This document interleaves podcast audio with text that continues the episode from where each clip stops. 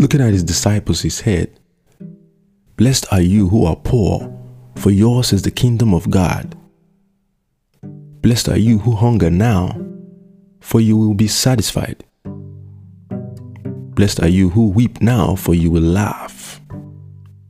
Blessed are you when people hate you, when they exclude you and insult you, and reject your name as evil because of the Son of Man.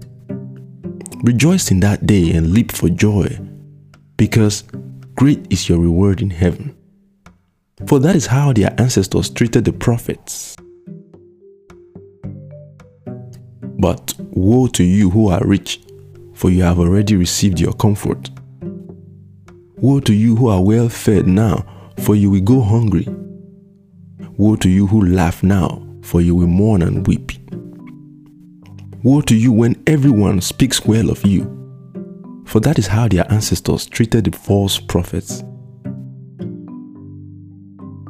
But to you who are listening, I say, love your enemies, do good to those who hate you, bless those who curse you, pray for those who mistreat you. If someone slaps you on one cheek, turn to them the other also. If someone takes your coat, do not withhold your shirt from them. Give to everyone who asks you, and if anyone takes what belongs to you, do not demand it back. Do to others as you would have them do to you. If you love those who love you, what credit is that to you? Even sinners love those who love them. And if you do good to those who are good to you, what credit is that to you? Even sinners do that.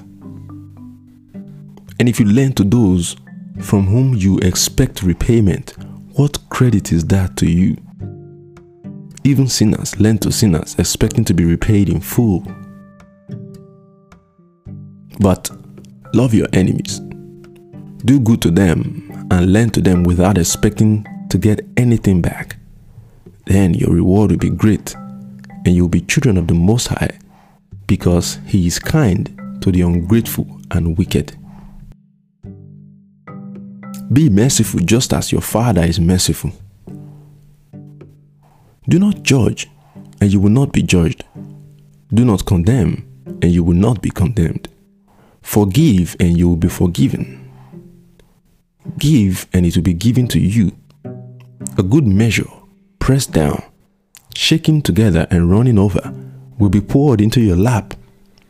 For with the measure you use, it will be measured to you. Can the blind lead the blind? Will they not both fall into a pit? The student is not above the teacher, but everyone who is fully trained will be like their teacher. Why do you look at the speck of sawdust in your brother's eye and pay no attention to the plank in your own eye? How can you say to your brother, Brother, let me take the speck out of your eye, when you yourself fail to see the plank in your own eye? You hypocrite. First, take the plank out of your eye, and then you will see clearly to remove the speck from your brother's eye.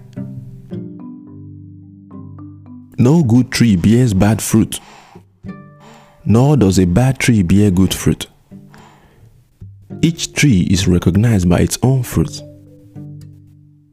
People do not pick figs from thorn bushes or grapes from briars. A good man brings good things out of the good stored up in his heart, and an evil man brings evil things out of the evil stored up in his heart. For the mouth speaks what the heart is full of. Why do you call me Lord, Lord, and do not do what I say? As for everyone who comes to me and hears my words and puts them into practice, I will show you what they are like. They are like a man building a house who dug down deep and laid the foundation on rock. When a flood came, the torrent struck that house, but could not shake it because it was well built. But the one who hears my words and does not put them into practice is like a man who built a house on the ground without a foundation.